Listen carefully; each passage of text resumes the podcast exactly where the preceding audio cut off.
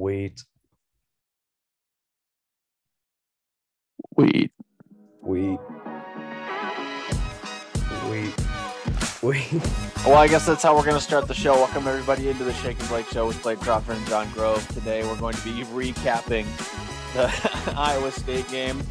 Um, Jon, this was Jon's idea, by the way. Um, I'm going to take no credit for the genius of that intro, so um, it'll sound a lot better with the music. So I, I, I, thought I thought I, I could have added some more to it, but all I, I was- was I mean, listen, I was thinking like, you know, I was thinking about doing like a breaking news, you know, weed is better than corn. But, you know, this is the, you know, there's no great way to start a show. So, Jon, so let's just, uh, let's just get going. I mean, first of all, make sure you're following us on Twitter at Shake 'N Blake 785. If you're listening on Apple Podcasts, which based on the analytics anchor tells me you probably are, um, if you could leave a review and a rating, that would be much appreciated. All right, let's get into it, Jon. Um, this is a tough game for sure. Uh, fun to watch. Absolutely not. It's slightly better since we won, but um, thank God we have a bye week. Oh my gosh, thank God we Um, have a bye week. We would be so screwed if we if we had to play TCU in Fort Worth this week.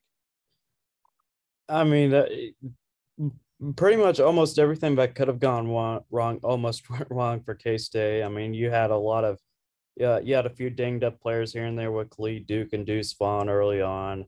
Uh, just a lot of missed op- missed opportunities to capitalize. But I mean, at, at very end, K State dig deep. They were able to, uh, they were able to get their offense going a little more consistently. Consistently, uh, especially when it comes to Martinez and Malik Knowles with all the connections late in the game. Knowles found a way to really redeem himself uh, after what happened in the first half. But um, uh, it's a it's a big it's a big win. You know, Iowa State, one of the top run defenses in the country, they shut down K State.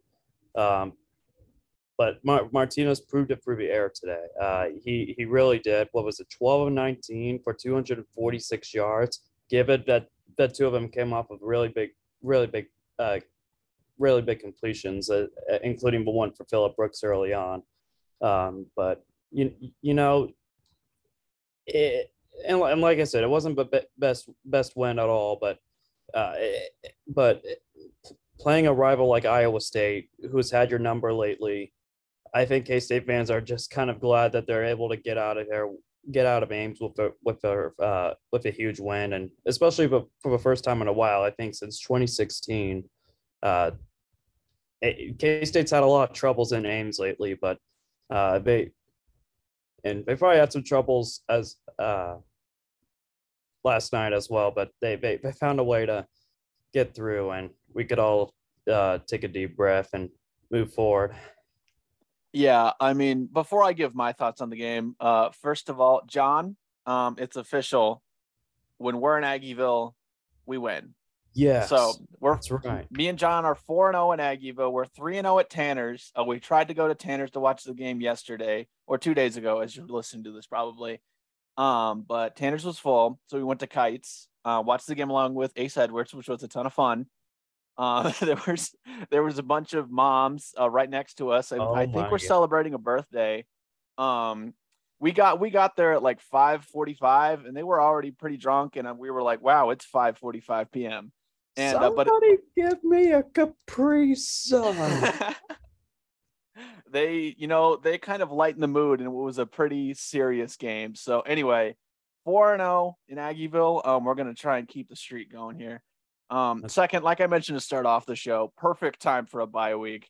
I mean, we usually don't have bye weeks this late in the season. They're usually like in between our last non-con game and the start of conference play, but this is could not have come at a more perfect time, considering the injuries to Khalid Duke and Deuce Vaughn, like you mentioned, um, and just generally being banged up with what's happening to Nate Matlack and things. But and to go into a you know a tough environment like that and get a, a win going into a bye is huge.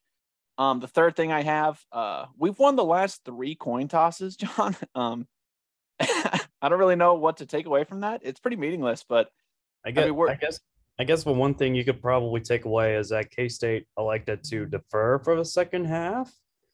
I guess, it, I guess they probably do call. know that. I guess it's not too bad of a move considering how horrifically bad Iowa State's offense is. Uh, my goodness. I mean, I mean, given that Hunter Dekkers avoided a turnover situation, um, but I mean, but, but the whole game, it's been mainly uh, shallow crossing routes, three yards out, draws for two yards, and passes short short of a stick as well. I mean, they they had things going early on, but K State caught up. But K State caught up to them defensively. Yeah, um, I, I, future me. I know you don't want to do this, but could we get a flashback to um what I said to open our keys to victory in a live show on Friday? Yeah, thanks me. Um, I mean, I just totally nailed it, Jon. I I was confident we were going to win. I knew it was going to be very ugly. I knew I was not going to feel good about it. But I mean, the point is, you go on the road in the Big 12 to Jack Trice Stadium, Iowa State in their All Blacks. Um, I think I heard there was the first time they lost in the regular season in their all, all, Blacks. And they're All Blacks. Yep, they're they're yeah, they, all. The only other time they lost in their All Blacks was the 2020 Big 12 championship down in Arlington against Oklahoma. Yep, Matt Campbell's shining moment as a coach. Um, mm-hmm. anyway, I mean, Jon, getting, getting, getting some in- inspiration from Iowa here. It's yeah. Pretty there cool. were a couple of Iowa, Iowa fans at Kites, and uh, their game was on after the K State game, and it was it, it, was rough for them. But it's been rough for them the entire season. So it's been uh, it, it was a rough it was a rough night for the state of Iowa and their offenses. Yeah. Anyways, I mean, Jon, the fact that we score on our first drive on a kind of fluky Phillip Brooks touchdown, and that actually like turns out to be what decides the game is kind of absurd. I mean, I remember thinking in the third quarter watching this, I'm like, is this game just like actually going to end 7 6? We're just going to get a random 80 yard touchdown and like, we're just going to, and then on the other hand, when um Jace Gilbert hits his third field goal, I'm like, are we really going to lose to Iowa State because of their kicker made three field goals after just relentlessly making fun of their special teams? It was just, there were a lot of weird thoughts going through my mind. Um, so uh, I mean, obviously, looking at the stats, um, you mentioned some of Adrian Martinez's passing. Obviously, got to talk about the fact that somehow we had two 100 yard receivers. Um, and I got a little bit of trivia on that. Um, so um, I've I've heard it before, but uh, the last time we had a 100 yard receiver was last year against Southern Illinois. Um, we had 100 yard. Deuce had 100 yards against Oklahoma last year, but he's a running back. He's also Deuce Vaughn. He's kind of a cheat code. So um, we'll just st- keep stick to wide receivers. The last time we had two wide receivers get 100 yards was 2017 against Central Arkansas. Byron Pringle, Isaiah Harris. But John, how about this? Last time two wide K State wide receivers had 100 yards in conference play. Oh boy, you have to go back a while. you have to go back a while. Um, like like before Snyder 1.0 or 2.0 or oh, not that far. Okay. Just like I mean, like who's who's a guy from the 2010s you think like he could sling it and get you know two guys to 100 yards in the 2010s? Yeah. Oh, I'm gonna take a guess. Collin Klein. No, no, the the oh, better wait. passer. Oh, the, the better passer. Okay, this is taking too long. Jake Waters, um, in 2014. Yeah, you would have gotten there, but uh, yeah, Jake Waters against our good friends, the Kansas Jayhawks, mm-hmm. in a 51 to 13 win. Tyler Lockett and Curry Sexton. Oh, just saying those names brings back the glory days. 119 yeah. for Lockett, 141 for Curry Sexton.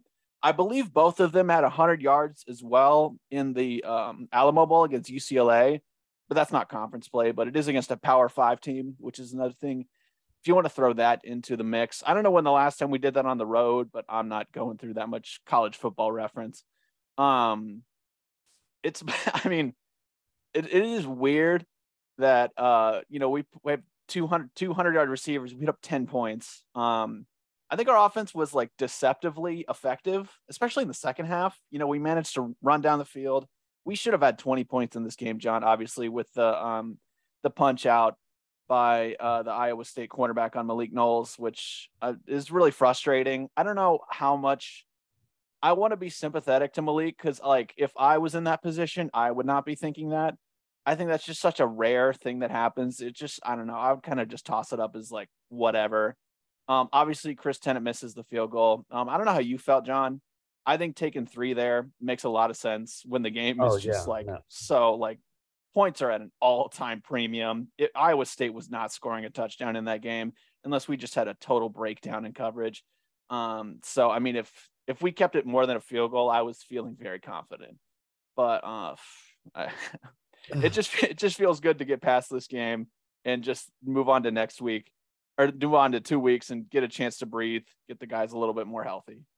I mean, the, the moment Anthony Johnson punched the ball out of Malik Knowles' arm at the one at the one foot line, and, and we mean, were all in the middle of celebrating, and we're like, "Wait, what happened?" That that was the most Farmageddon thing to occur. Uh, I mean, like like you'll have a, like a few typical Farmageddon moments, like when we when K State came back, like 20, 24 on 2015, yeah. the, the final play in 2017, and then yeah, and I mean, if you want to be fair, Iowa State's comeback in 2018 as well, which yeah. uh, we we'll try and forget about that. But yeah, every every every episode we bring up 2018. We just uh yeah. But, uh, you know, I was, I mean, this actually, I'll let you finish your point. I don't want to go on a tangent about Jesse Ertz's passing numbers, looking at them in 2016. Like, good Lord. But you, uh, oh, geez, don't, don't get me started on that. Oh, but, gosh. Um, you know, K State K State had plenty of opportunities to capitalize, especially when they were uh, when they were in cyclone territory. Uh, I mean, obviously the Malik Knowles stuff we're gonna t- touch on, um, and just a few draws that that didn't ultimately work out. It looked as if Iowa State was was anticipating uh, a read by either Vaughn or or Martinez, and um, you know, ultimately that that would set up the the special teams and Chris Tennant. Uh, couldn't convert one earlier, but uh, he was he was able to get the the most important one to seal the deal because after that it just didn't look as if Iowa State was going to move down the field unless they were going to get something going with Xavier Hutchinson. And, and, you sit on the show like it can't just always be Xavier Hutchinson running the show uh, for Iowa State. They were just not they were just not getting any looks offensively uh, with Dekkers and the wide receivers. Um, it just it they just collapsed really at at, at the end of the game. Yeah, play to play, watching the I mean, Iowa State's offense was definitely effective, but I think you know I think our the defense executed their game plan perfectly. They were just going to let Iowa State run those out routes, little quick slant RPO stuff. Um, a couple of times, you know, our linebackers, uh, you know, bit on the run, and they were able to get a big gain on some slants. But I mean, generally, we made some good tackles in the open field they were not scoring in the red zone. We were going to get stops eventually. We managed to, you know, we were waiting for Hunter Dekkers to make a mistake, and he usually would just on a missed pass. Um, mm-hmm. credit to him for not making any turnovers, which was is shocking to me. Um, I thought turnovers were what was going to decide this game, but it really it could have been for on for us, but um, it wasn't. And you know, we just took what you know we were just able to not give up any big plays, make tackles, which is frustrating to watch because you just see them slowly working down the field. But you mm-hmm. know, in the big picture of things, we got stops when we needed to. We forced them to kick field goals. We forced them to punt the ball. You know, it's a real shame we still haven't really gotten a chance to make a play on special teams in terms of blocking a kick or anything like that, or taking a punt back or a, a kick return. Nothing really has come to fruition. And they've given us opportunities to do it. You know, Phillip Brooks probably should have made a fair catch that one time and he got kind of nailed. Mm. Um, but haven't been able to chance to make. But I mean, give all the credit the to the defense. I mean, we are so lucky to have them, Jon. We so lucky oh my to have gosh. them. I mean, give K-State credit to Iowa State's defense. They are they are ballers too. K State's defense would not be in the position. I mean, K State would not be in the position where they're at right now if it wasn't for the defense making the biggest stops. Uh, like we would be looking at a different narrative uh, for the season so far because Oklahoma um, I mean, we, we could talk about the Oklahoma game real quickly. Like they got into K State territory, but the defense didn't necessarily uh, break at any moments. They just bent it at times. And, you, you know, the same thing goes with Iowa State. Uh, early on, K State had their, their defense was back, uh, had their backs against the wall, and they were able to uh, step up when they needed to. Yeah, uh, I've actually got one more piece of trivia on the um, 100 yard receivers. Do you know the last time K State had an actual receiver with 100 yards in conference play on the road. On the road. Yeah. I mean, I just, it happened to be on the road. So I just counted that. But yeah, 100 yards in conference play. It's been a, a tiny bit while. It's been a little, a tiny bit while. Yeah, you're. I mean, like this is so random that you're probably. I mean, you have no chance. I'm sorry, but it's it was 2018 against West Virginia in a 35 to six loss. Isaiah huh? Zuber had 10 catches for 133 yards. Oh my gosh! Wow. Which is just like whatever. Like I guess, I guess when we throw the ball to one guy for a ton of yards, we just can't put up points. I don't know. It, I, am not sure, but uh, you know, kind of like kind of like Tulane, where they were a top ten running uh, run defense. I mean, Iowa State did their part. Yeah, really the I, entire game. I mean, until late in which uh, they they were kind of getting gassed out because their offense uh, couldn't do jack. You know what out out out there. Um, but you know, rushing Martinez, 19 carries, 77 yards. Great to see DJ Giddens get the ball as well. He had eight carries, 32 yards. I I mean, he came in a little bit too late, I'd imagine, but um, he was really the one that that sealed the deal for K State to go along with Martinez, especially when uh, Deuce Vaughn uh, wasn't at his at his uh, full strength uh, at times, and he, but a lot of people always argue that the length the length uh, was really the reason that K State needed him to be a part of the offense, and it, it, changes a lot of it. A lot of the pacing just changes a lot of the dynamics of the offense as well. I mean, a lot of a lot of the defenses will be reading on Deuce Vaughn for for so many games. Not too many people are going to put into consideration uh, DJ Giddens, and I think ultimately, I mean, ultimately should just be my catchphrase. Uh, but um, but uh, DJ Giddens, he, he, it was great to see him get get some uh, get some reps as well. Yeah, I, I can't believe I'm going to say this, Jon, but obviously KU didn't invent this, but I it, I think we should steal from KU and do because they do a bunch of two running back stuff and some mm-hmm. of that like triple option.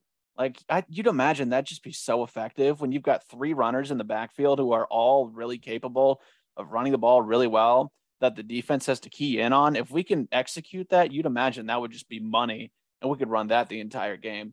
But I mean, that's that's not what we want to do. So I mean, I'm surprised we didn't do any like, you know, classic just like RPO glance stuff with the slants or anything like that. Cause I mean, Iowa State's defensive line is good. I think our offensive line did make some key mistakes. Notably that one time we're in, you know, we're you have seven guys blocking. You know, Will McDonald just like Cooper and Beebe and Hadley Panzer are just like, well, you can just come through. That's fine. Yeah, Which I mean, it, it just didn't look like he was he was ready. I mean, Will McDonald was coming like, I mean, Will McDonald looked was running as if someone stole his money, and uh, he was, I mean, he was coming in there. It was going to, it was not going to end well ultimately. Uh, yeah. Uh, but but I mean, ultimately, Jon, ultimately, uh, um, you get at it. I'm I'm not making fun of you. I I have I have a bunch of bad habits that I notice that drive me crazy. But I mean, you go to Jack Trice Stadium, you win an ugly game. You could nitpick the game to hell. I mean, but you know, when you're banged up, going into a bye, you just you just take the win. You just take the win. It's a, a road win in the Big 12.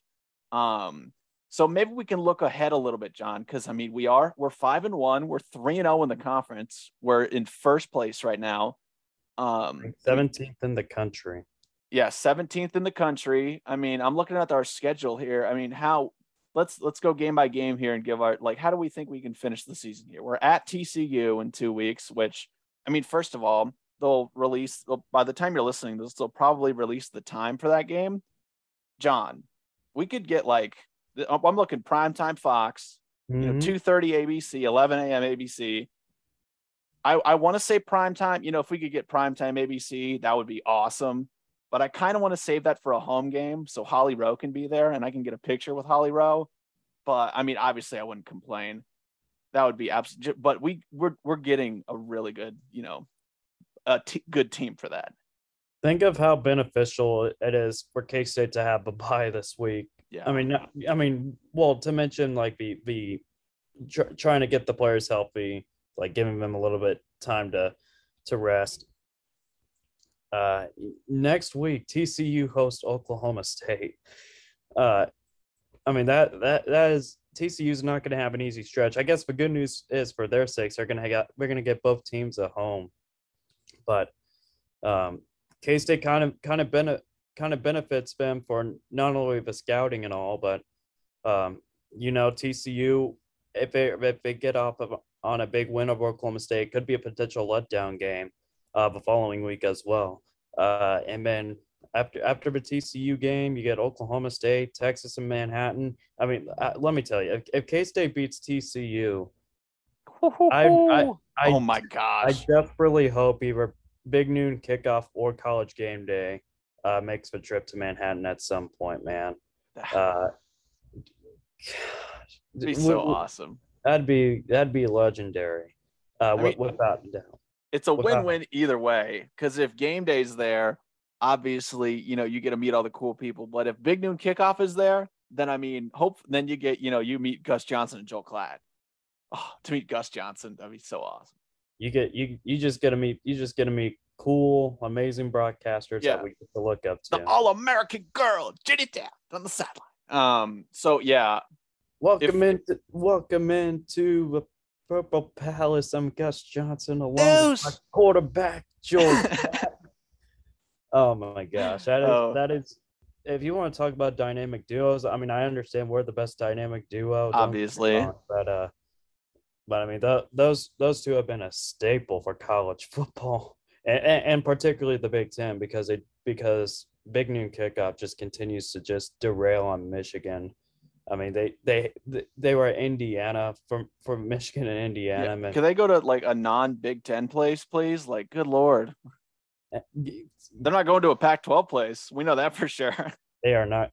No, conference is a dying trat is a dying piece of trash.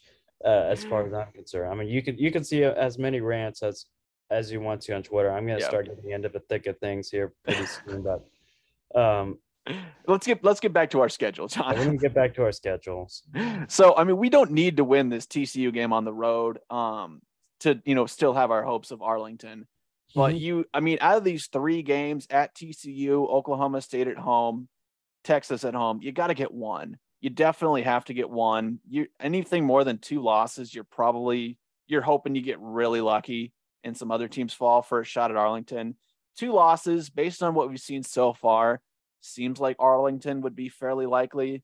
But I mean, who knows? I mean, in 2014, we were third in the conference with two losses, but that was those were kind of some weird circumstances because TCU and Baylor were, you know, the fourth and fifth best team in the countries. I think I think the TCU game it, it is going to be big, but like you said, it's not going to be the, the game where K State, where K State, where it's a must win. I mean, you would love to have a win, but it's completely understandable. I I take that back. Coming off of a bye, you might you might You need a strong that- performance for sure. Yeah, you need a you need to come out uh, with a little more of a stronger performance. Yeah, Yeah, we can't um, just go out there and lay a dud, you know. But but but but the three games I'm concerned is is after T, after the TCU game and what you got three teams that Chris Klieman has never has never defeated Oklahoma State, Texas, and then you go to Waco and play at Baylor, in which I mean ba- Baylor is a little bit down this year, but uh, you know very very very um ba- Baylor still. I mean you can never count out the the, the champions. I mean, yeah, the, the, the Big 12 the Big 12 championship will run through but with the um reigning champion location in which K-State's had a lot of troubles in the past at Baylor so um that's definitely one game I I'd keep an eye on as well. yeah, and then at West Virginia, I mean, you'd think, I mean, you'd think we've just you know wiped the floor with them, but who knows? I mean, Big Twelve is so weird. And then obviously, you know, Kansas at home. Who knows how what that's going to look like now with you know what what's transpired. Um, so there's a lot to be decided. We'll obviously know a lot more about Baylor in a few weeks once they've you know played some more games, more about Blake Shapen. But I mean, I think eight and four, nine and three is very doable. You know, I think going three and three the rest of the way is very doable. Four and two is definitely doable. Mhm. Um, so I mean, the this team is on the up and up going into a bye week, which is a really, really good thing. And, and you know what they all say great teams win ugly games. Yeah. I mean, we we've seen it already with the likes of Georgia, Missouri. Uh, you know, and you know games like that. This is the K State Iowa State game this past weekend showed how show the absolute toughness at the at the biggest times K State had to beat Iowa State and and a road road environment that at sixty thousand, I, I believe the, the the largest attended game in Farmageddon history. Um, so and, and then on top of that, you you got possibly two two of the biggest road atmospheres in the Big 12 out of the way. You you beat Oklahoma early on in the year, you beat Iowa State early on in the year. And TCU doesn't really have a home a home atmosphere. I mean, you, you just go into a stadium like they'll, they'll, they'll draw a decent crowd, but I mean, it, there's gonna be a lot of plenty of open seats as well. So, uh, who who knows? I mean, it, um, I mean, you the crowd crowd won't be like the biggest factor. How, hell, you can ask UCLA. I mean, see how they're doing right now. Uh, yeah. Uh, six and zero, oh, six and zero oh while playing in front of three hundred fans. Um, but you you really got to like where K State's at. I mean, but the Tulane loss still hurts. Uh, don't get me wrong. I mean that that that is just going to continue to just haunt my brain. It's like, what if this scenario happened overall? But but um, you you're you're three and zero oh in Big Twelve play. Um, you're you're on top of the Big Twelve as well. I mean. I mean, for for now, I mean TCU and Oklahoma State, they'll settle with who, who's going to be tied with K State on on the top. And then, and then, on, and then on top of that, you got two out of those three teams you got two out of the top four teams in the Big 12 at home. You got uh, you got Oklahoma State and Texas at home, so that's going to be really beneficial moving forward. Yeah, I'm on the on the on the attendance thing. Pro tip: If you're thinking about starting a university, maybe don't put it in a super big city where there's a bunch of like quote better stuff to do than co- watch college football. You know, example DFW, LA area. Um, so yeah, anyway, I mean, Jon, this team has already been through like so much this season. I mean, you've got we won a game in poor weather conditions against Missouri. We had a wake up call game against Tulane. We had the bounce back game against OU. We kind of had a game against Texas Tech where we bounced back in the middle of the game, where you know we really struggled, and you know a few turnovers. Kind of we made some adjustments. We got things rolling again with some explosive I, I, plays, and then we just won. So I'll just finish with I, and then we just won a yeah. super ugly defensive grinder on the road against Iowa State. With a Texas Tech game, I would consider that avoiding avoiding the the letdown response from the yeah. Oklahoma game. So just my just my thoughts on that. And then Iowa State, I mean, that that rivalry is starting to that rivalry is starting to crank up, especially with the players and the coaching staff. You know, Chris Klieman, he I mean, being an Iowa native, he wanted this more than any than anybody else. I mean, but but but some of the stuff that he said um, during the press conferences uh, towards the players as well. And then, and then at the end of the game, just overall his reactions. I mean, he just uh, he just gave so many fist fist bumps here and there. And he went to Gene Taylor, gave him a big hug. I mean, this is this is a this is a team that's focused on winning, and they're wanting to win the right way. They're wanting to they're wanting to they're they're fully making themselves known that they are ready to fully make their statement for the Big Twelve and uh, how they will how they will shape out the, the rest of the uh, rest of the race as well. Yeah, and uh, I mean this is the highest ranked we've been since 2016 when we were 16th in the country. no, had... no, 2020 West Virginia. That's, I believe K State was number 16. Yeah, that's what I said. Yeah, you said 2016. I, I said I meant to say I'm literally looking at it in 2020. Okay, well I got uh, my words mixed up. Sorry. Yeah, I meant to. I'm looking. Sorry, I was looking right at 2020. we're ranked 16 against. Sorry. Yeah. Anyway, we were on the same page. I just can't talk. Um, oh well, no, I can't either, man. I'm enjoying join the club. It's been I a mean, long day. It's been a long day. Guides, uh, guides turned us upside down yesterday. Uh, uh, so, yeah. So we get a we get a Saturday where we can just watch college football without like you know having to have a heart attack. Because I mean, Jon, you know maybe we can use this as a tease into our break here, but we already had enough to deal with at 11 a.m. watching KU play TCU and everything that happened with that. So, um, I mean, do we have anything else we want to touch on before we take a break on the K State Iowa State? Mm, not not necessarily. I think I think we're we're good to go because I I definitely need a break from all the football talk that we've had. Well, the K State football talk we've had. Oh, this also brings up another thing. The other ben- the other thing that benefits you during a bye week is that you don't have to worry about your football team. You can just point a left at the teams to lose, and then just and then just point out the team that won and all. So Very what an what an astute observation, Jon. That's that's the one of the great things about a bye week. All right, with that, um, we will take a break and we will touch on K State women's soccer. Go around the Big Twelve, talk about the AP poll. Maybe Jon, I'll let you get in your rant about uh, the Pac-12 and the fact that they're not going to be on ESPN or Fox. All next.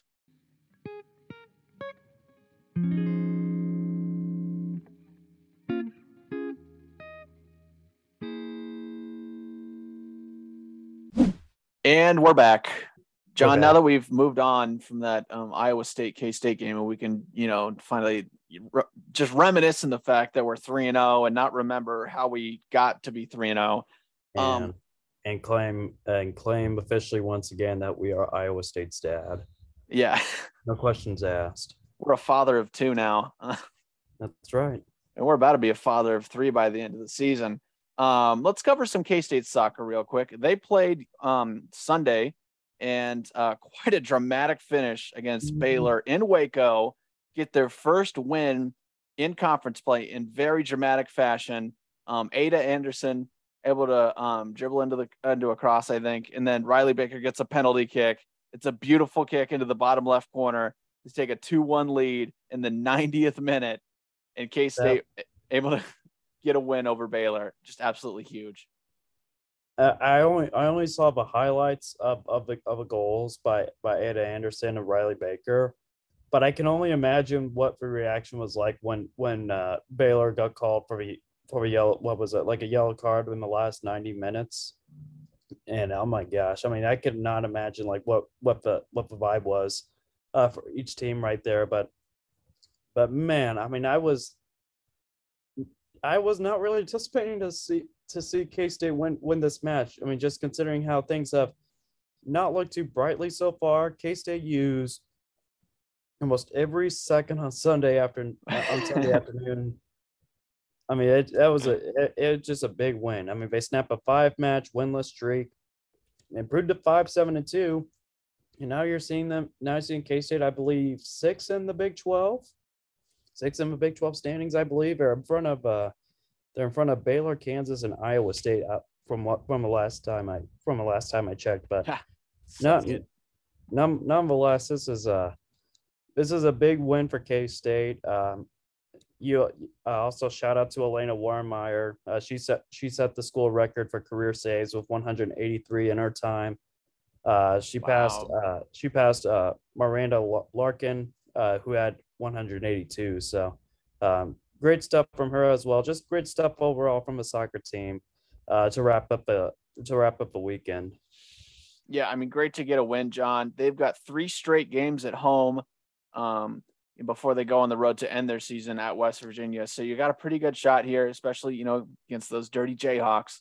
Get another win in conference wow. play, um, hopefully. Um, Jon, let's go and go around. The, what did you say? Those pesky birds. So gross. It's not even a real bird and it's so disgusting.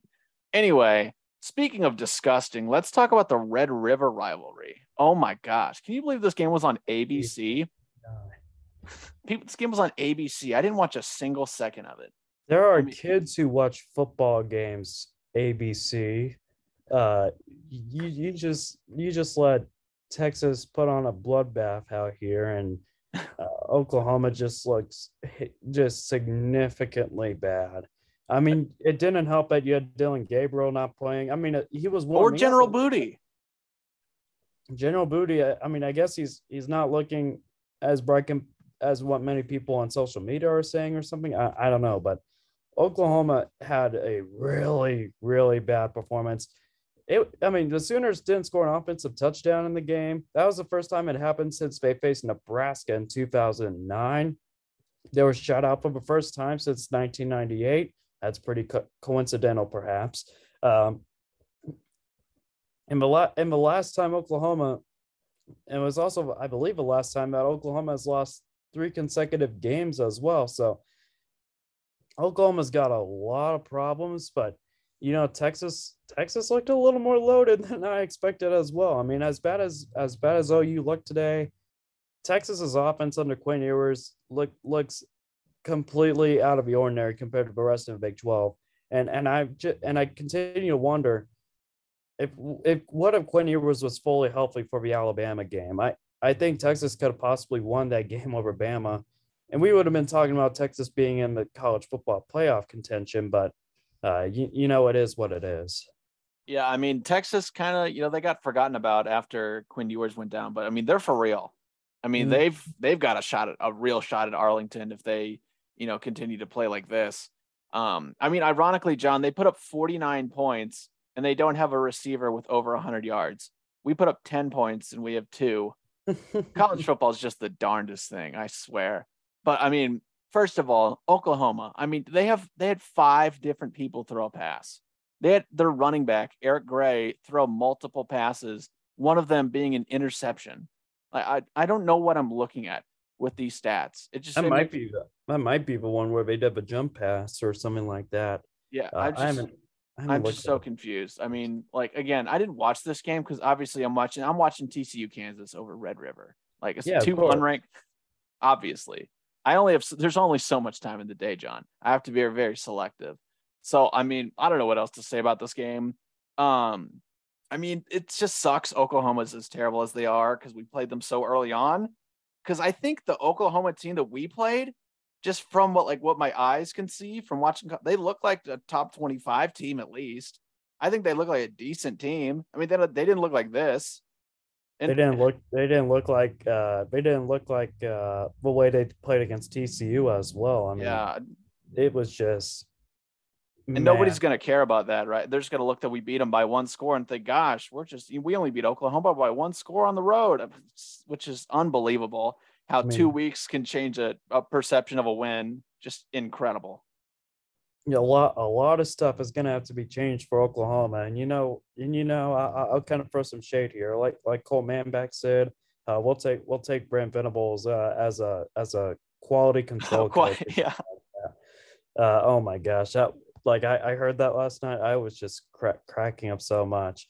Oh, um, but Oklahoma, they were they were one they were the only FBS team yesterday to not score. they were the only FBS team to not score. I think it was the first time they've been shut out in the Red River in program history. I think there was something about them being shut oh, out. Yeah, um, yeah, in the in the Red River. Yeah, it yeah. was it, it, was the first time in history. So, oh my uh, gosh, yeah, just you know, I would feel bad for Oklahoma fans, but they've had they've just year after year so much success. I mean, like you know, they're due. They were due. Y'all were due. Like, come on. And you it's know, one some, year. And you know, some of your Chill. some of those fans are asking for it, like asking for their downfall. Like they try to troll. Like I, like I do recall they were trying to troll Georgia fans. It's like, oh, you you only beat Kent State by 17. We blast we blasted Kent State. Kent State was up that like same day. That same day, you lose to to your granddaddy in K State. Uh, I mean, I mean, we're we're not even their dad anymore. Uh, I mean, K State K State owns Oklahoma at this point. So, uh, anyways, that was just a little little rant. I mean, I, I am I'm just. Uh, Oklahoma just fans send them to the SEC. Just send them to the SEC. yeah, just send them off to the SEC because I, I'm about I'm about having it with with the way their their, their fans act. It's just absolutely pathetic. You know, Jon Hayden Ferrar's Hayden Ferrar is great, but every but everybody else, yeah, no. Jon, I'm just I'm sick of it. I just I K State fans can't get excited about playing teams like Texas and Oklahoma. We can't get them to come to our games. Yeah, it's just then, unbelievable. It's just so on, frustrating. Can we get some real competition, please? Like Houston. That, oh, not Houston. That's a bad example. BYU, get in here. Like you know. And on, and on top of that, I mean, Oklahoma's just continuing to drag this conference down. I mean, remember when it used to be Kansas? No, not anymore. It's not anymore. Those those bumps.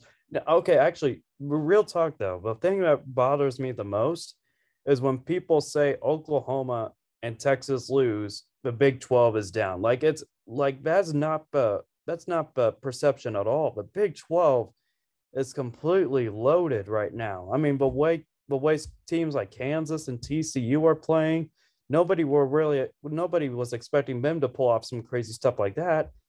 And you got Oklahoma State, Texas, and K State running the table as well. I mean, you still got Baylor in the conversation as well. Yeah, I mean, Baylor, Texas Tech aren't terrible teams. They're they're damn good football teams. They are really good football teams, and uh, I mean, I was not expecting for Oklahoma to be 0 and 3 and hitting into I mean, hitting into uh, the KU game next week. Man, that's gonna be fun. Uh, but I can't uh, wait to watch that game. But you know, this is. But I was not anticipating for Oklahoma to to make it to Arlington this this year, but uh, they certainly won't be now. They certainly won't be won't be going there now. I mean, they they might as well just go to call it a just call it quits and go to the Liberty Bowl already. For all I care, If they can make it to the Liberty Bowl, that might be a little much for them. I mean, that might be a little too much. Yeah, you're right. Uh, first responders bowl, possibly. yeah, first I don't know. the Fight Hunger Bowl or whatever. Um, yeah, it's it, they'll be lucky to make it to there. I'm sure they'll revel when they win that eventually win their six and six ball and you know take their trophy. Um, anyway, let's move on to the second game here going on the Big 12. Um, it was a good one. Um, right after TCU Kansas, uh, Texas Tech, Oklahoma State. Oklahoma State barely survives a Texas Tech team with their you know first career start Behren Morton through Mhm. 62 pass attempts. First career start, 62 pass attempts, Man. 379 yards. Like, holy cow. First drive of the game, Jon. It's fourth and one on their own, like 30. They go for it, they get it. He throws a strike for a touchdown. They onside kick, they Mhm. get it. But for some reason, like that, for some reason, you can fair catch an onside kick, which I don't know. That seems like a gray area. That is really weird. So that worked out for Oklahoma State, but it was a great game. Um, all I could think about, Jon, during this game, this is totally unrelated and an entire hypothetical. But like, can you imagine in 2020 if Skylar gets hurt and we have like 2021 Blake Shapen or like Behren Morton just as a backup and they just come in and just light it up and it's like, like that would be so weird. But anyway, Quarterback- the quarterback controversies is the last thing I need to worry about.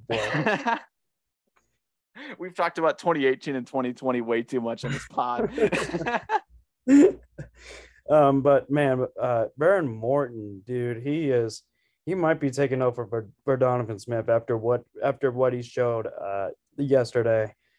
Uh, by the time we're recording this yesterday, uh, what was it, thirty nine to sixty two, uh, Yep. three hundred and seventy nine, dude, three hundred seventy nine yards. That's just that's just absolutely insane. May I mean, perhaps maybe uh maybe McGuire can lend Oklahoma a quarterback or two or something. I don't Honestly, know. Um, like, but Oklahoma State is Oklahoma State's defense did look a little bit fraudulent, and I'm st- I am starting a little bit getting a little bit uh, concerned about Oklahoma State's backfield as well. Uh, with the departure of Jim Knowles, that might set a little bit of a tr- uh, trigger effect for the way they're they're handling this season as well. I mean, but their front seven spent so much time on Texas Tech's backfield. The defensive line had, had a pretty big advantage.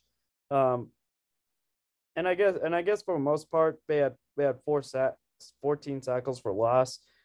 Uh, but Texas Tech outgained Oklahoma State, putting them up uh, more than 500 yards, uh, thanks to really the passing game.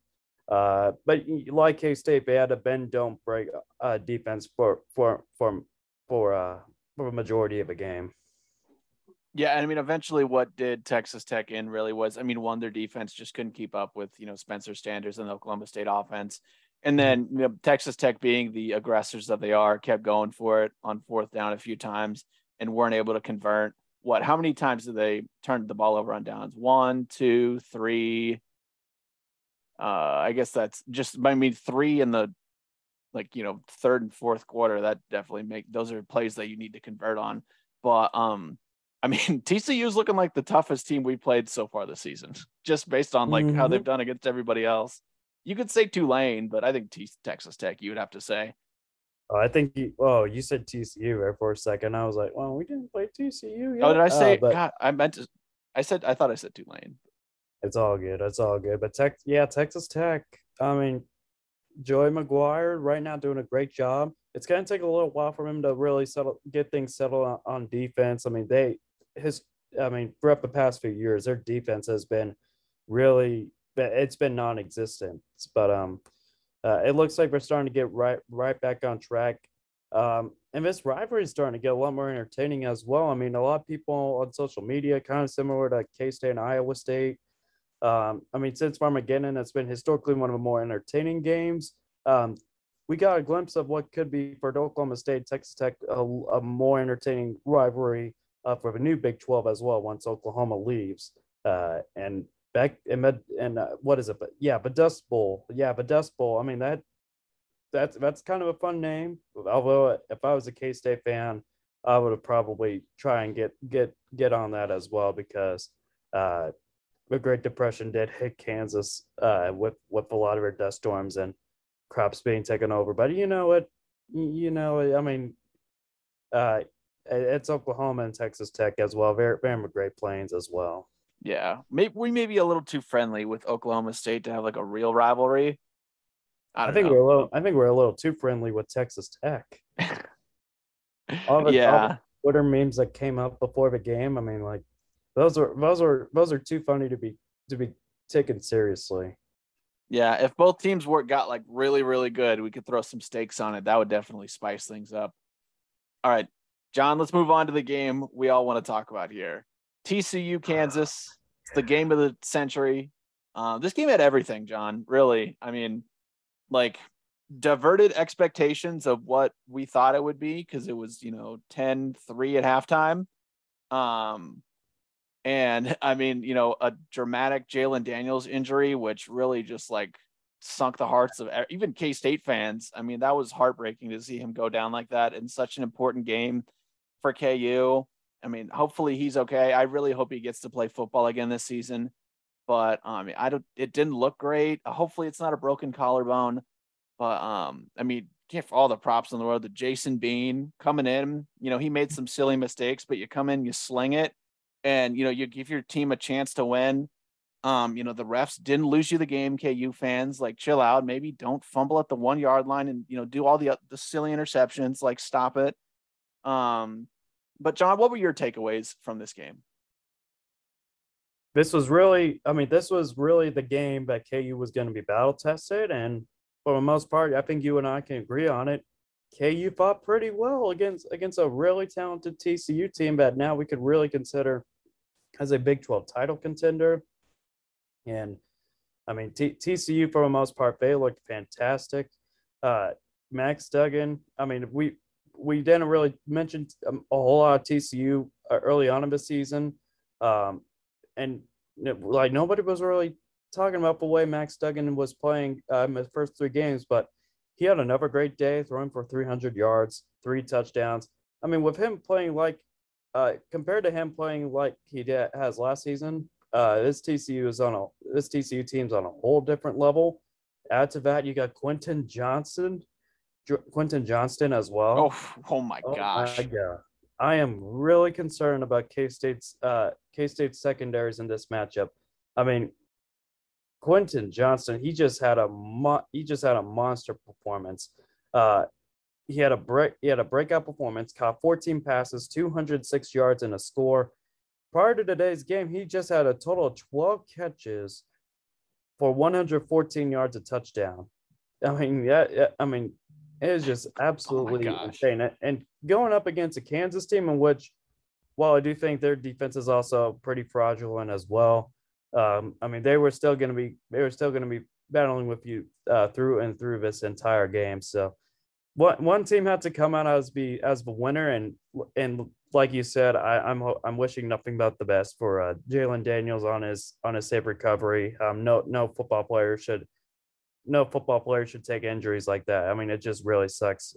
Um, and way Jason Bean played, I mean, dude, nobody was expecting Jason Bean to come out there and perform the way he did. And uh, I mean, I think, I think, I guess for some of those reasons, I think KU really deserved, de- kind of deserved to be around 19. I, at 19, I felt, I thought, um, I just thought they made, they made a little bit too much mistakes uh, around the third quarter to to drop them. I, I would have probably put them at like 20 to 22 range uh, in the rankings, but you know, yeah. um, the media the media is going to be loving on Kansas. A lot of people are loving on Kansas, and un- understandably so.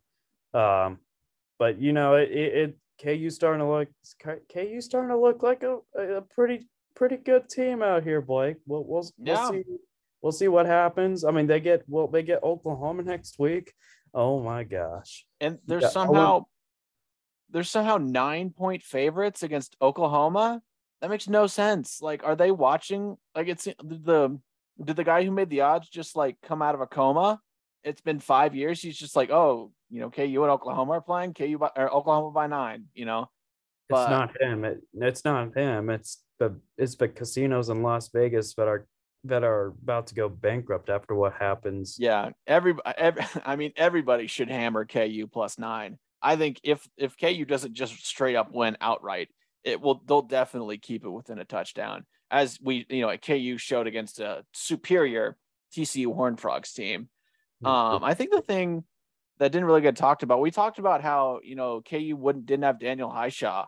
Uh, that showed. I mean, you talk about, you know, they did the speed option to Ky Thomas, that got missed. There was a weird handoff to Ky Thomas where there was a fumble. Uh, I think KU recovered that one. Um, but those things were huge. But ultimately, I mean, that sequence of of Jason Bean make overshooting the speed option to uh, Ky Thomas. I'm pretty sure he was in the backfield, and then the like the just the dumbest interception thrown right at the TCU guy. His footwork was all over the place. You know, TCU gets seven there, and that's pretty much what wins them the game. And then both teams kind of just go back and forth scoring. Um, you know, KU had their shot at the end, weren't able to convert a fourth and seven. There probably was some holding. The horse collar, I don't think it was. It wasn't. It was like maybe it was maybe like 25% chance of horse collar.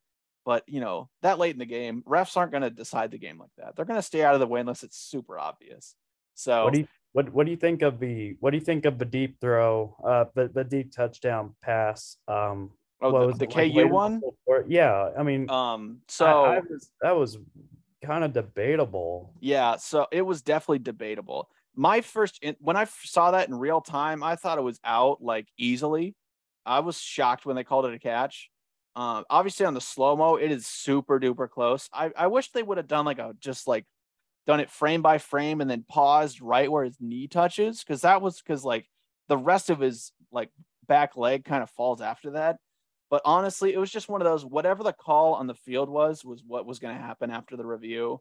They weren't Mhm. going to overturn anything, I don't think, with that. Um, so I kind of understood why they just let it stand and called it a touchdown. Um, which is even more reason why KU fans can't be like, oh, you know, we're just not the team the media wants to win. You know, just the underdog. It's like stop, stop it. You had My- the you had the game won if you just you know didn't fumble at the one yard line.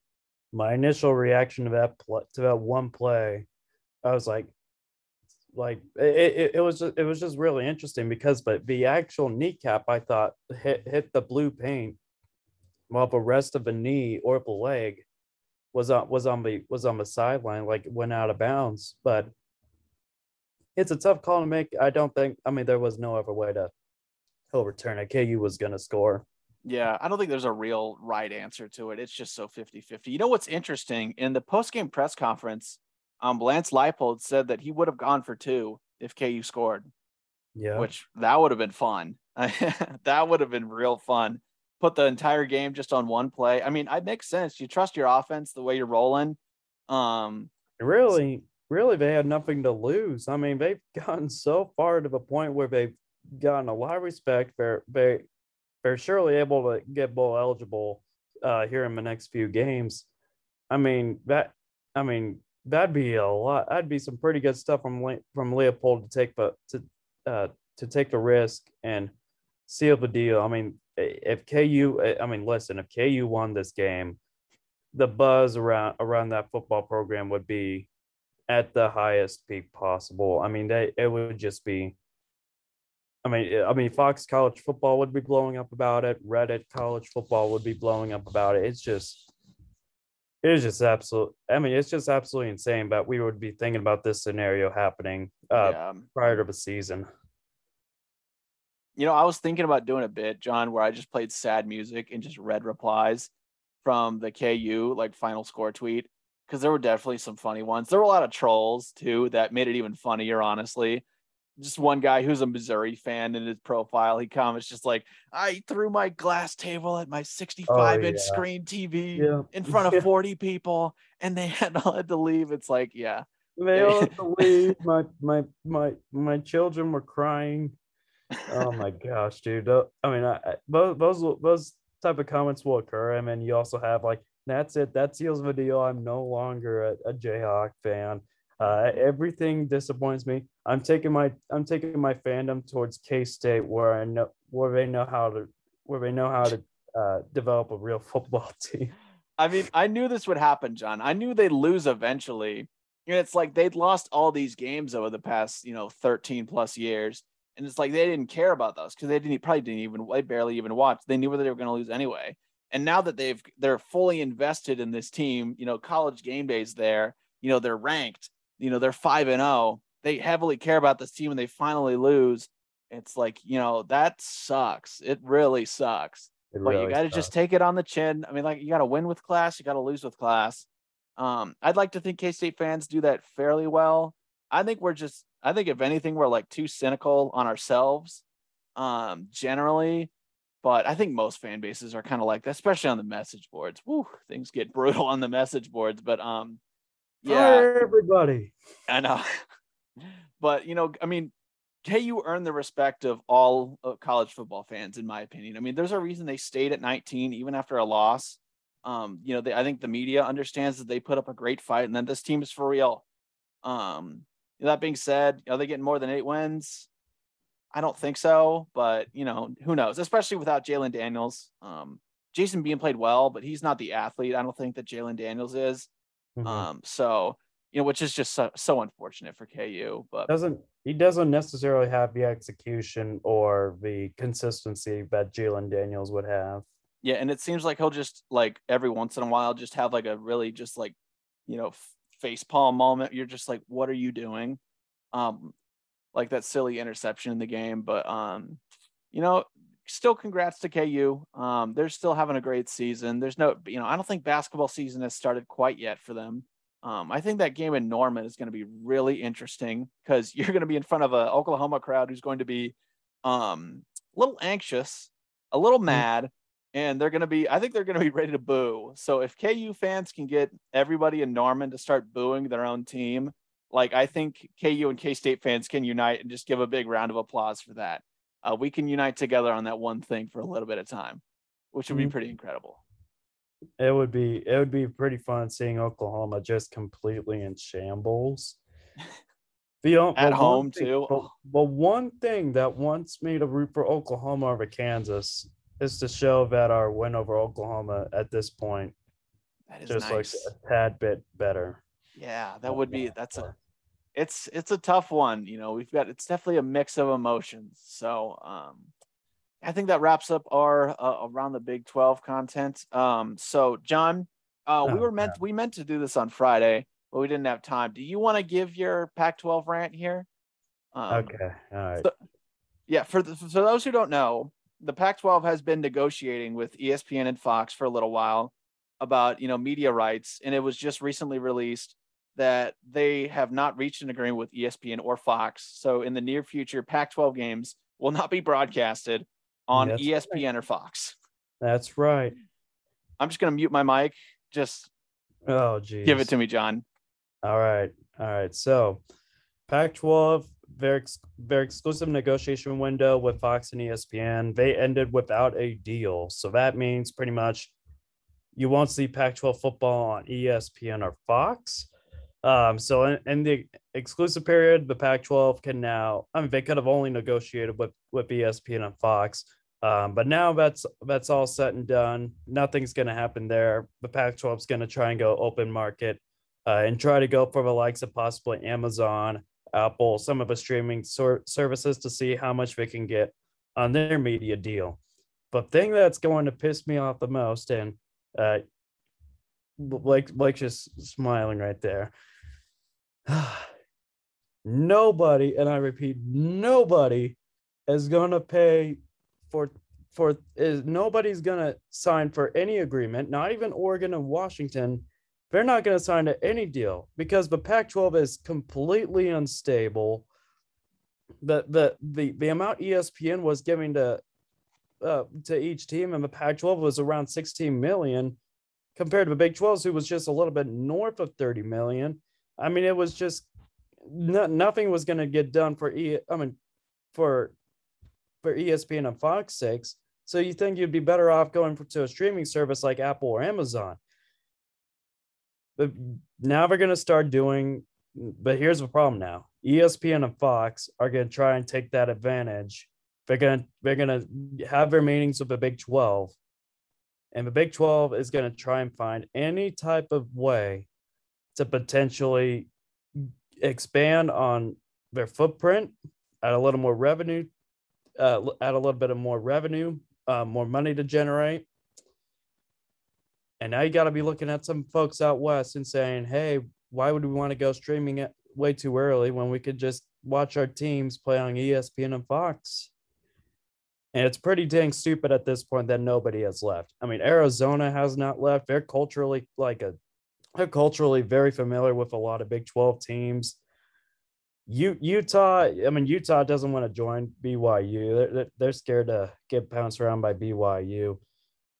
I mean, look, I mean, there's a some of these schools are able to bring a lot of value to the table. Arizona, of course, with the basketball program, the Phoenix market, a lot, all of their fans want to join the Big 12. Same thing goes to Colorado. Same thing goes with Colorado. They got the Denver market. Um, got a lot of but but, but the main problem problem right there is that the administration is too stubborn hard-headed and partly stupid uh, to really figure out how they're going to settle uh, their their athletics department with how horrifically bad their football program is. I mean, calling Colorado football a dumpster fire is offensive to both dumpsters and fires at the same time. Man, uh, back back back to this though. Uh, you're not going to have U- Utah joining because their fans are too arrogant uh, and, and stubborn uh, to having to deal with BYU in the in the same conference. And you know who really needs Utah? I mean, BYU they, they are a national brand. They got they got tremendous they got tremendous following with the LDS. Uh, I mean BYU. I mean B, we we don't need Utah. We, why would we need Utah, man? Um, and then Arizona State like Colorado, complete dumpster fire with uh, with their entire football situation as well. So, just I haven't really like told you guys like who are the main options and how I really consider them. But the negotiations are expected to get, continue around early 2023, if not solidified sooner. And the talks of the stages have also been has also brought more details to the table, such as the night games, the late start times. That has also uh, has also kind of gotten the Pac-12 followers in the past as well. The previous deal was that the conference was going to be paid 250 million annually, and was negotiated a dozen years ago, and was really considered lucrative. I mean, they were on the verge of considering adding Texas, Oklahoma, Oklahoma State, and Texas Tech at one point back in 2011. Well, they fall flat on their face. They do add Colorado and Utah. Utah's a valuable addition. But Larry Scott, their former conference commissioner, continue, continue, continues to crap the bed. Not only have not only getting the opportunity to just say, "Nah, ESPN and Fox, we're good. We're just gonna have our own TV network uh, just for everybody on the West Coast to watch." uh, football. It's no, it's going to be no big deal. Well, it is a big deal because nobody's going to watch that crap show of a network. Uh, and then on top of that, uh, but the the the the office rent rental in San Francisco is is way too costly. Uh, and somewhere Larry Scott is is laughing man, menacingly. Yeah, oh geez, I, I blinked out for a second, but somewhere uh, Larry Scott is is laughing, uh, continuing to pay pay off of continuing to pay all the all the real estate in the world uh, because what's living in the West Coast apparently is too expensive as, at this point. Um, so really, the Pac-12 is just an absolute dumpster fire at this point. There's no other way to go around it. I think I think really getting the news that they won't be having a deal with ESPN and Fox. I think that's going to be really, I think that's going to be really the the camel that but the last straw that breaks the camel's back. Um, for a lot of these fan bases. And, you know, but the Big Ten, they're not going to want to have UCLA and USC on their own island. They're going to try and go after some of some more teams to create a little more of a West Wing. Um, and then on top of that, the Big 12 can try and take every advantage possible with Fox and ESPN on their side to go after some Pac 12 schools as well. So, uh, all right, everything's set. I got off my little rant. Blake has a mic. Oh, yep, there's a little laugh right there. He's he's he's he's off. I've unmuted my mic. He's Yeah, I went. his mic. Yeah, I went. and, You know, brushed my teeth. no, I'm just kidding. Um, so just to clarify, you can correct me if I'm Jon, uh, wrong, Jon, but um, based on what I'm reading here from the Sports Business Journal, ESPN and Fox can still sign a deal with the Pac-12. They just don't. They're just done with their exclusive negotiating rights period. So then Mhm. they can open it up to you know go to Amazon or whatever. Um, Yeah. So I mean, Jon, I don't know. You can. I don't know if you agree with me here, but you know, before I, mean- go to bed at night, um, the first thing I always do is pull up Amazon Prime Video and think, well, Pac-12 games are on. That's the Man. first thing I do. the the overall problem i mean espn and fox can still negotiate but the problem is is that they don't necessarily want to spend too much money to overpay on the pac 12 and they're going to say the exact same thing for the big 12 as well but the pac 12 leadership is just completely uh e- completely egotistical i mean i mean george Kliavkoff just continues to make a fool of himself um, with all these press conferences I mean, you, you got Jon Wilner and John Canzano just acting like complete, you, complete, you know what, uh, dude. I mean, if this was a, if this was like a full on rant with with explicit words included, I mean, we, we we'd have our podcast canceled. Um, but uh, ultimately, this is uh, the the Pac-12 is is due to. I mean, it's either the streaming, it's either the streaming services or it's or or it's death. I mean, there's no there's no ways all all these teams will be remain intact in in four or five years, and maybe er- sooner than that. I mean, do the streaming services like is that even gonna really save the Pac-12? Is that does that just more like stall the inevitable? Because if you're doing a streaming service, your opportunity to grow, like to get casual fans, is like totally minimal. Casual fans, if they're looking for games, they're checking ESPN and Fox. That's the first thing they do. I mean, you're not getting anybody just casually streaming through the Pac-12 network looking for stuff to watch you know, a casual football game to watch. You'll obviously get your fans of, you know, football teams in the Pac 12, but that's a guarantee. But if you're looking to like really have leverage and, you know, be able to have something to work with going with ESPN and Fox, even in the future, like you got to be able to grow your casual fan base. But I think you have to get your stuff together, like as an administration and structurally. So there's not so much infighting between all the teams because it seems like the dominoes are falling and the dominoes are starting to get bigger and bigger, Jon. And uh, I mean, I don't know what the timeline is for what it looks like, you know, for what could, you know, spell the end of the Pac 12, but it seems within a decade, I can't imagine the Pac 12 is still in existence based on what I understand.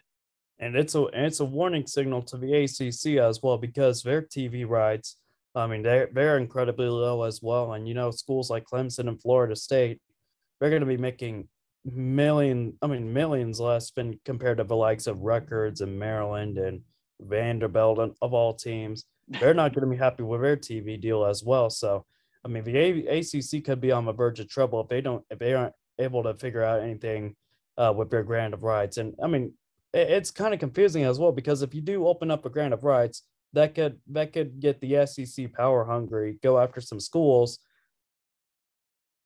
Uh, but they, I mean, they could try and expand as well. I mean, they they really had to influence Notre Dame to join the conference in order for everybody to remain happy. Uh, and then on the other hand, the grant of rights, while you're not making a, as much money, you don't have to worry about any of your conference members uh, leaving because it, they have a large buyout to pay. But I mean, Jon, I think we're forgetting the real question here is since KU is ranked, do they have the leverage to leave and go to the Big Ten? Yeah, I mean, I mean, you have to imagine the big- Big Ten is just so interested. They are very interested, man. The Kansas City market. I mean, wow, that that is that is the next biggest market here. I mean, forget about LA. Kansas City. It's the real deal, guys. The birthplace I mean, of jazz. I mean, come on. Birthplace of jazz, a lot of water fountains. wow. I mean, nothing speaks louder to Big Ten football than going out to the Kansas City market and going for a suburb. It's not a college town. Lawrence is a Kansas City suburb. I've said that so many times and all the all the fans is like, oh, you you you you live out in a rural oh. Mm. country. I know this, this, this. Uh, yeah, I, I get it. Kansas, their fans have their fans always claim the Kansas City market. They claim the Kansas City airport as well. It's just absolutely pathetic. But you know what? I, I am done ranting for the night. I'm de- it's just like, oh, it's Kansas fans. It's always the Kansas fans, man. Um, the, Jon, the, 50, the 50th episode we did, we both we both went on our rants. Oh uh, yeah. And you know what? Every every episode from now on should just be considered uh, a, a Kansas rant. Oh, it always is, Jon. It always is. All right, I think I think that's a great place to end this episode, Jon. Go out on a high, just really slam dunk, you know, posterizing uh, KU fans. So uh, make sure you follow us on Twitter at Shake and Blake seven eight five. Make sure if you're listening to Apple Podcasts to leave a rating and review.